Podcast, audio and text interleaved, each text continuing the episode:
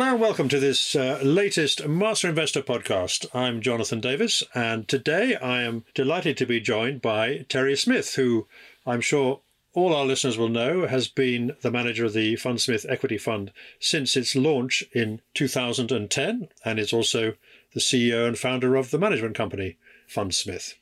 But just as important, I think, for the purpose of this particular conversation, Terry, is the fact that you, I'm afraid to say, rather like me, have been involved in the market since the 1970s. You joined the city in 1974, I think, as I recall, uh, which was not a great time to be starting in the uh, financial world, except unless you believe that the best time to start is when things are at their very worst, which they were, I think, in uh, 73, 74. So what I wanted to do today was I wanted to talk to you. Obviously, we'll come on to talk about Fundsmith and the way the fund has been performing. It has been an exceptional performance uh, since launch, with an annualized uh, rate of return of in the order of about 16%, which is some 5% better than the all world index and way ahead of most of its peers in the same sector.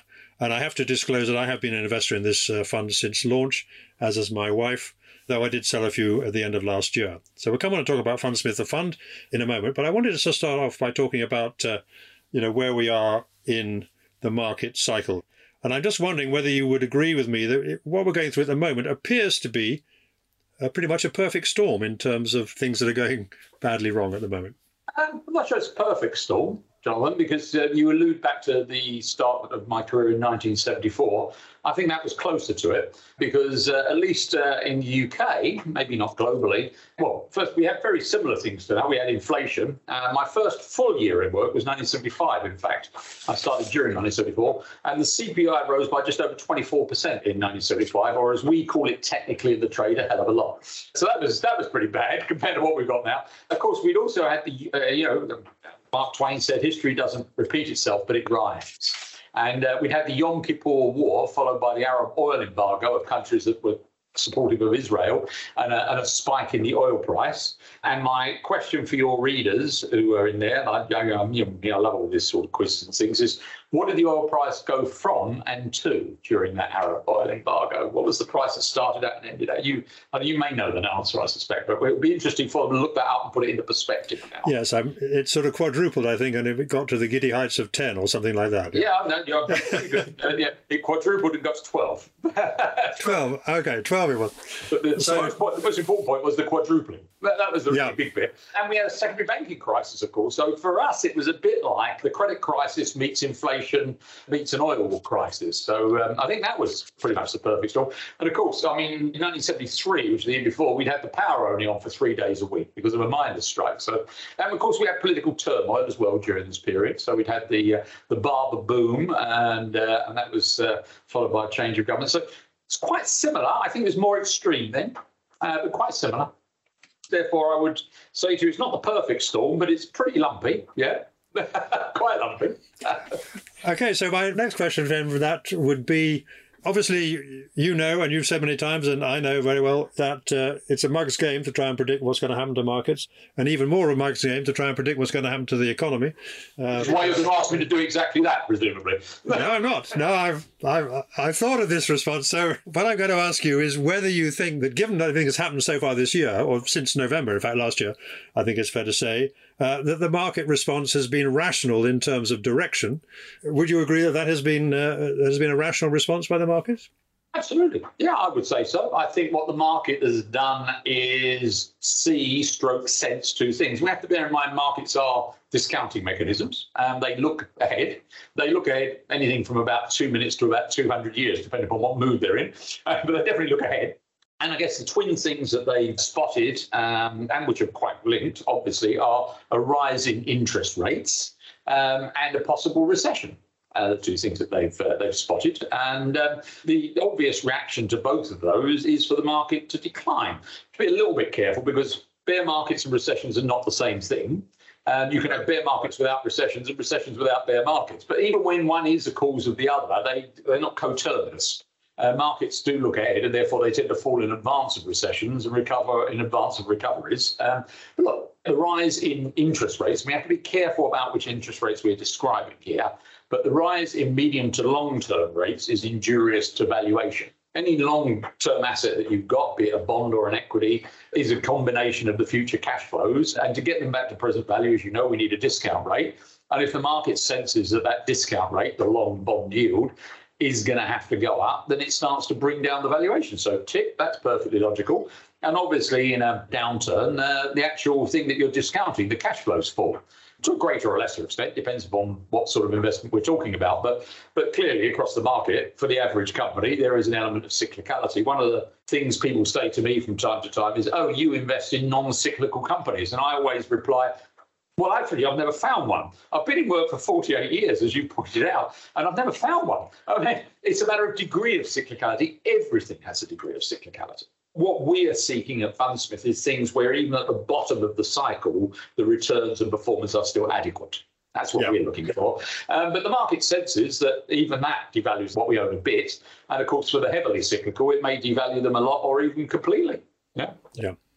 And across the market as a whole, obviously not across the kind of companies you own, but across the market as a whole, it's also typically the case that in retrospect, when you look back at what happened during a bear market, if that's what we're you know moving into a bad one, that the the share prices have adjusted more than the economic fundamentals have actually adjusted uh, over time. So they tend to overshoot on both sides. Yeah, yeah, yeah. I mean, it's there are many many analogies you can use for all this. I, I've always liked the Warren Buffett one of the he owns a farm and the bloke next door owns a farm, and the bloke next door is a manic depressive, and he comes up every day and shouts a couple of prices at him. One is the price he would be prepared to buy Warren's farm at, and the other one is the price he'd be to, uh, to sell his own farm at.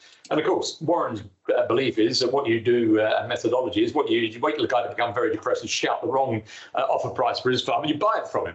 And it's it's a bit ridiculous, but it gets you into the feeling, well, does farmland vary in value? It might in price, but it doesn't in value, does it? I mean, presumably there's a yield in terms of a crop from it, and there's the price of the crop varies a bit, but most of the other inputs don't vary very much. And so, yeah, that's what we're dealing with. The, the, the intrinsic value of companies varies an awful lot less than their share prices do. The share price is just the price of a fractional unit of the company traded between two people, which uh, their reasons for trading may be absolutely nothing to do with the intrinsic value of the company. It may be their own liquidity position, their own psyche, and how they feel at any one moment. Uh, PayPal, which is a company that we we own and follow, if you looked at the headlines on PayPal two days ago, you would have seen that there was a signal that there was a so-called whale trade out there with a big put option position, which was from their calculation of intrinsic value, uh, strike price and value paid, that whoever had this was betting that the shares would go down 12% on the results.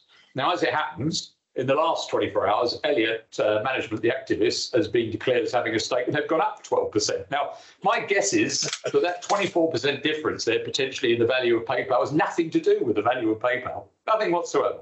They're not doing any more or less transactions with any more or less people to any significant degree within that 48 hour period. That's for sure. You know? Well, when I said that the uh, the market, you know, when I asked whether the market reaction had been rational, of course, I, I was half expecting you to say, well, you know, the words rational and market going together in the short term are not always not always good uh, companions. But uh, I mean, there is another factor here, which is you know, there's a lot of debate about what's the real cause of the uh, of the fact that we have got rising in interest rates and rising inflation and oil prices above hundred dollars and uh, and so on. And everybody's saying, well, you know, central banks are behind the curve; they got it all wrong last year and so did governments. Um, but of course, there is this extraneous factor of Mr. Putin and, and what he's done. He's weaponizing the price of energy. Uh, and that suddenly kind of rather complicates the analysis, doesn't it? We can't really tell what the counterfactual would have been if he hadn't done that. So uh, no, we can't run a controlled experiment with him not invading Ukraine, can we? That's uh, that's not no. going to happen, I'm afraid. Any more than we can run 1973-75 with the Barber boom, secondary banking crisis, but no Yom Kippur war. We can't do it. Yeah. So there is this variable out there, unless you have a better insight than everybody else, which I quite likely you, you do, but quite likely you do. But uh, we don't know what the outcome of the Ukraine situation is going to be. We don't know how long that's going to go on, how long the energy market is going to be disrupted, and so on. Uh, but my point is, it could be quite a long time. Yeah, it could be. Yeah, John, I think that's entirely possible. We may not be living in circumstances there that are short, but there's a, a phrase which I can't remember exactly how they say it, but the people who I've talked to who analyse oil and energy, and I think I've had the, the good fortune to deal with a, few of them who, are extremely good. There's, there's, one chap who I employed across three firms, which is quite interesting because usually means you think he knows what he's talking about. and, um, they say price begets price. I'm not sure if begets is the word they use. I'll have to look it up for you if you really want to know what they actually say. Um, and what they mean by that is in commodities, the rise in the oil price to over 100 bucks will draw forth in and of itself two things a reduction in demand and an increase in supply. And so, yeah. what I would say it's another way. I have no idea what Mr. Putin's uh, intentions are, what, how he'll get on in Ukraine or anything else. But I do think that actually what we'll find is that you know fracking in America, etc., etc., the Saudis with their tap and so on. That people you know going to fill their car up and looking at astonishment as I do when uh, when I look at what it says on the petrol pump are going to be self-correcting mechanisms. But I think you know that doesn't happen in everything in the world because some things are finite and you can't easily produce any more of them. But energy certainly is one of those things. I think. So the solution to high prices is is high prices. High prices. High yeah. prices. High prices are their own solution. They will cause a reduction in demand and an increase in supply. And, um, you know, the next thing you know is we'll be, bear in mind, it wasn't very long ago when we were looking open mouthed at the fact that there were negative prices for West Texas Intermediate. Yes. Two years ago. I know, quite extraordinary. Yeah. Two years ago. But, however, when you were asked recently in your you know shareholder update uh, what your instincts were, having lived through the 1970s uh, and other bear markets, obviously since then, you said your suspicion was anyway that the fall in the market was possibly not yet complete. Would you, you stick by that uh, that comment? And what's behind that uh, feeling, if I can put it that way? Yeah, I mean, I think that um, there are a number of things behind the comment. One of them is you touched upon it, I think, earlier, that I think central banks were behind the curve. I quoted uh, Lord King, uh, Mervyn King, the England governor, in my annual, uh, my half-a-year update, saying that he thought they'd misstepped into going into the pandemic with further quantitative easing. I think he's right about that. But I think what we may find here is that we have one of those things which fulfills another great saying about this area, which is some people would say that monetary policy is always either too lax or too tight. It's never right. And, and I don't think we now probably need to debate, with the benefit of 2020 hindsight, whether it was too lax in the last two years, right?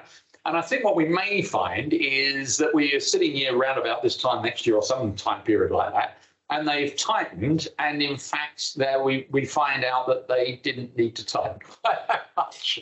and so we've had further valuation effects, possibly, although that's debatable because it is the long bond rather than the short rates that they play with, which, yep. which plays on that. But curiously, their tightening may be quite good for valuation.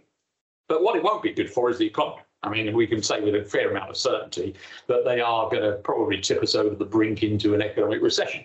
So there's that, I think, uh, is probably my main feeling that they will go from too lax to too tight, partly because, as I said in my half yearly ad, interest, interest rates are always a blunt instrument. Yeah. But I think they're, they're even more blunt when you're not dealing with a demand led inflation upsurge. We're dealing with a supply side one. And therefore, you know, you can put interest rates up as much as you like. It isn't going to produce any more oil or any more truck drivers or any more burger flippers and baristas. And so when that all corrects, it will correct because the supply chain is corrected. China doesn't have so many lockdowns. More oil is produced. People feel the need to go back to work. All those sort of things. And we'll be seeing it with interest rates, and they'll be wrong in the other way. I think. The other reason to say it to you, in terms of I think there's more to come, is just gut feel. Actually, as you said, I've been doing this for quite a long time now. And you know, if you look at bear markets of the past and try and figure out some rules to help you survive uh, within them, and I'm, I'm talking in general, I'm not talking about companies of the sort that we own or, or our portfolio, I'm just talking in general here. I would have said historically it's most common for two thirds of the fall to be in the last third of the, of the downturn, basically. Yeah. Yeah. And right. that's it's when you get the, the capitulation phrase that the real damage gets done in price terms. So you're, you're nodding, so I think it sounds like you've seen that one as well. You know, I have seen that one as well, indeed. And uh, so it's my yeah. gut. My gut tells me that we haven't seen that phase yet. Yeah. I mean, it also historically, I think it's fair to say that there hasn't been a cycle when the Federal Reserve has tried to combat inflation by, you know, adopting a tighter policy that hasn't actually ended in a recession. Could be a mild recession, could be a bad one. We don't know and they're only human, and they don't they don't know either. Of course, it's, no, I no. I mean, before we blame them, yeah, I mean that's absolutely right. I mean, you know, they, um, and there are a number of rules like that. Once inflation gets over five percent, it's never been corrected without a recession. And once it gets over 5%, it's never been corrected without the Fed funds rate going above the CPI. Now, those are both movable objects. So we didn't get too excited, but you could get very excited given the CPI is 9%. Well, given where we're given where we're starting from, exactly. Yeah, but I suspect that I suspect they'll meet somewhere in the middle. Is my uh, if I had forced to guess, Yeah. I would say that the CPI will start doing that as the Fed funds rate's doing that, and they'll meet in the middle, and then we'll be sitting there saying, "Where did that inflation thing go?" Yeah, exactly so. But it's useful to have experience, historical experience. Is also, you know, can sometimes be a disadvantage because uh, it depends what generation you go back to. The tendency for people like us is to get too gloomy because they've lived through really bad things in the past. And for younger people who've only been in the market for say 20 years, they've never kind of seen anything quite like the 1970s. So they may they may stay optimistic for too long, shall we say? Would that be uh, would that be a fair comment? I, I certainly think that inexperience is, on the whole, not a virtue. If you haven't seen something like it before, yeah, you can react quite badly, I think, to it. Obviously, we've got the 1970s for you and I to look back on, and, and there aren't very many people left doing this actively day to day now who could do that. But I mean, the other thing I think, for example, I would look back to is the dot com bust. And, uh, you know, the dot com bust basically led to an awful lot of companies, yeah, share prices cratering in, in anything TMT related, technology, media, and telecommunications, as it then was, the great buzz uh, three letter acronym. And out of that, there were some companies which created, and frankly, they should probably never have existed in the first place because they weren't a business, they were a business plan. and, and we never heard any more of those. That was all, all your money if you were invested. And they were swept away with the tide. And there were some which were just great buying opportunities because they really were businesses. And I suspect we're in something like that now. If you if you look at the technology sector, which is obviously a very important part of what we all do now, I suspect that bifurcates into a number of things where uh, if you look in the PE box on Bloomberg, it says NA. and my view of that is Yeah. jolly good luck. And there are a Yeah. lot of other things where, you know, we're sitting using Microsoft Teams at the moment where I suspect that you may at some point see a great opportunity. Um, and uh, I think uh, having some experience uh, of that kind of thing is quite useful in my view. I mean, I have read sort of estimates that there, there's something like 20% of the listed equity universe in the States yeah, are basically zombie companies in the sense they've either haven't got any earnings or they're just surviving by virtue of the fact that interest rates have been so low for so long and they've been able to survive. Um, so if we do, if this thing does persist for a couple of years, we are going to see quite a few corporate casualties, aren't we? I mean, not just the companies that haven't got any earnings; they will be derated and possibly, you know, disappear. But there'll also be uh, existing companies which will probably disappear or have to be rescued or restructured or whatever. Yeah, I mean, look, we didn't have. I mean, name a large company other than Lehman that went bust in the in the credit crisis. Yeah. I Uh, mean, this a- is not a natural order of affairs, is it? This is not Yeah. natural. A downturn in the economy, a rise in interest rates, and a big, big rise in input costs should lead to some people being counted out, shouldn't it? People with Yeah. uh, high gearing, poor business models, low margins, poor cash flows. Uh, we should see some of those disappear, shouldn't we? and that's that's what we call capitalism. Yeah, I think that's Yeah. what it's called. Yeah, if I recall, that's, that's Yeah. what it's meant to do. Yeah. We haven't had unfettered capitalism anyway for the last uh, since the global financial crisis. No, I, That's um, for sure. the, I accepted a, a speaking invitation at the Guardian after the financial crisis, or, or even during it, I think maybe. Um, which you might say, well, that's interesting for you, Terry. Um, but I, I did. I went, I went up to King's Cross and uh, and did a uh, sort of debate speaking thing. And uh, when it got to my turn to speak, needless to say, I was the matinee baddie uh, in casting terms for this. I fulfilled my role fully for them insofar as um, having heard speeches uh, acclaimed saying that capitalism and markets were at fault. I said, well, it's hard to conclude that given that we haven't let them have a go yet. Exactly. We haven't Exactly. tried it. Yeah, we haven't Yeah. But one of the things that worries me just about the general environment, okay, and this is in a way sort of stepping off piece, but not entirely. Given what's happened over the last, uh, you know, 15 years or so since the global financial crisis, I mean, one of the things is not entirely an accident, as far as I'm concerned, that we have seen uh, more polarized politics, we've seen more populism and so on. We see, and isn't there not a danger that if we go into this period when you know, politicians who are short-term minded are dealing with what are some quite intractable problems, that we might actually get, you know, there will be some political risk out there, shall I say, put it no higher than that, quite apart from the international strategic issue of China and Russia and so on. And generally, those things aren't always good for investors. No, I think that's a sort of reasonably good bet, I think, in terms of the development of politics uh, out there. I mean, uh, you know, there, there are a lot of things to say about it. And one of the things I think which is misguided, but again, this won't get me anywhere in terms of, uh, debates with certain uh, people, then I don't want to debate it with them really, is I think it's wrong to seek equality. People worry about increasing inequality. I think what we should seek, we'll never get it, but what we should seek is equality of opportunity, not equality of outcome. I think we should accept that people have different abilities and different application, and therefore some people will do better than other people, and that's the natural order of things, and, and we mustn't fight it.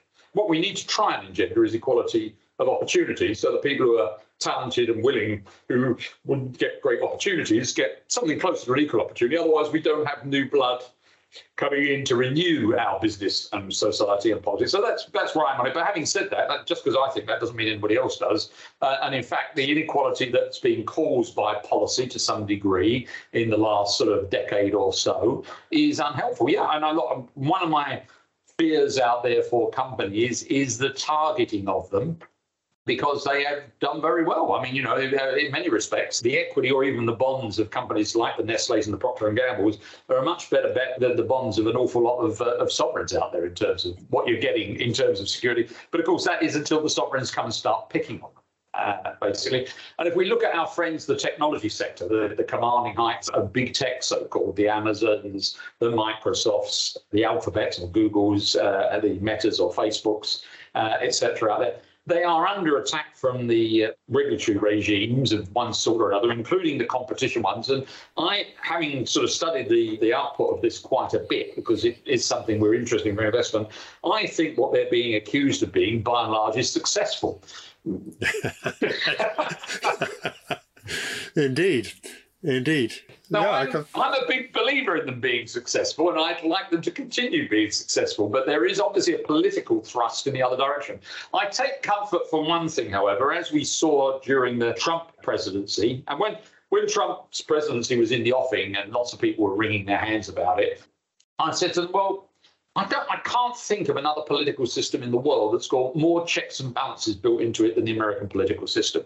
So, in many respects, I don't think your fear should be will Donald Trump do something extreme. I think you a bigger fear might be whether anyone can ever get anything done. Actually, and so it would appear. but, then, Indeed. since I'm not particularly a big government man, I'm not too afraid of that. Uh, so it may be that the the sort of political thrust at corporates in general and at tech in particular is blunted by the checks and balances in the system. That if you want to get a bill through saying that people who've got tech companies can't favour their own products or their own platforms and so on and so forth, you've actually got to get it through not just the president signing it, but both houses of Congress and the Supreme Court, and that may be tricky in any one term, and so you're done. You know? Yeah.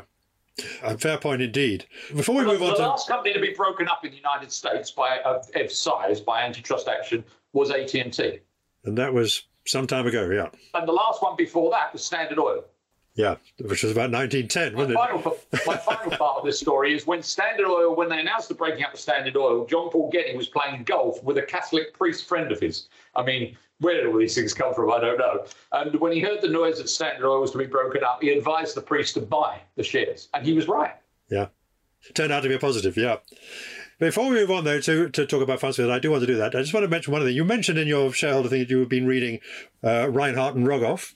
Uh, this yeah. time is different because one of the other aspects where we're going into this particular phase in the markets is that we are living through a period when governments, the uh, issuers of sovereign debt, uh, are more indebted than well, it's probably not worth recalling the last time they were more indebted than this. And historically, uh, when War they get, II, I suspect.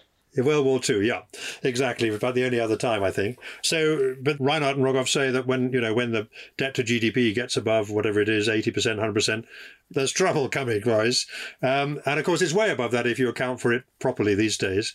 So, dealing with that problem and dealing with the other problems we've got at the moment, when you're in that situation where you're maxed out on the credit card, as governments are, is going to be quite difficult, isn't it? It's obviously not good news for bondholders for a start.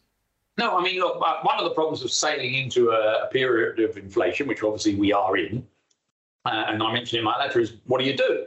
Uh, and equities, well, that's not been much fun, is it? I mean, you know, we've had six months where we've we've all lost money. Not you, obviously, you bailed out. But, you know, the rest of us, the rest of us poor souls have lost a few bob. Bonds have been bad, and fairly obviously, bonds would be bad, wouldn't they? Cash doesn't exactly look like a great home either what to do. And um, yeah, I mean, you're quite right. Bonds is not the place to be in this. I mean, the reality is, if you think you can time it, you go to cash, look with the inflation, and get climb back into the equities if you think you can time it. And if not, I, I guess you just sit in equities of the sort that you're happy to home and try and not look at the TV to wait for the better days to arrive. Um, and that's about it. But you know, the sovereign debt thing is interesting. I mean, we've obviously had a, a very severe collapse in Sri Lanka brought on by a combination of factors uh, there. And it would be surprising if we didn't get those elsewhere in the developing world, um, because the Reinhart and Rogoff uh, numbers um, actually suggest that you can get into difficulty in that part of the world on much lower debt to GDP numbers. You know, 50 or 60%, you can quickly tip into it. And so there are plenty of people out there with very poor situations. And I'm not predicting anything with regard to them, but Pakistan, Turkey, you it, there are plenty of problems sitting there potentially, which are not small economies. But I mean, I think the big one, if, if you were looking for a, doesn't get discussed much, could be a problem event, is the Eurozone.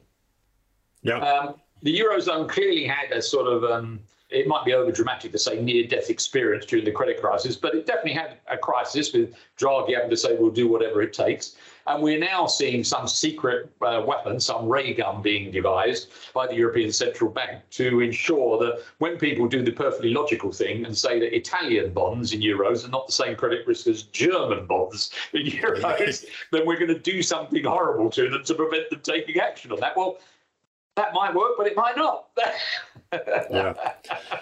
That problem hasn't gone away. There is a fundamental problem at the root of this particular body, isn't there? That the fiscal characteristics of Germany and Italy, to take two examples out of it, are not the same. And the fact that they're in the same currency is not terribly relevant. Well, it's terribly relevant to the Eurozone because they want it to be, but it's not really actually any more relevant than saying if I were to take on debt in US dollars, I expect the Federal Reserve to be at my back. I mean, really? Or, I mean, just to make it less ridiculous, you know, if Barclays Bank has US dollar debt, do we really think the Federal Reserve is going to ride to the rescue? I don't think they are. You know, I, um, and so there is a. I mean, there's clearly a big fundamental problem there. Yeah, there is indeed. It would be rather ironic if the crisis got them this time after it didn't get them last time. I think in terms of causing some kind of fracture, because at root we have a, a series of bonds they would like us to regard as similar credit risk, but without a single issuer. Yeah, exactly so. And of course, uh, in passing, I might mention that Mr. Putin knows this very well, of course, and he's uh, he's applying pressure not just to Italy well, but to Germany. Well, I might accuse Mr. Putin of many things. People obviously do, but being stupid wouldn't be one I would personally suggest that uh, uh, would fly. This has been a Master Investor podcast, one of a series hosted by the professional investor and author Jonathan Davis. For more news, insights, and interviews with leading market experts, please visit the Master Investor website, masterinvestor.co.uk.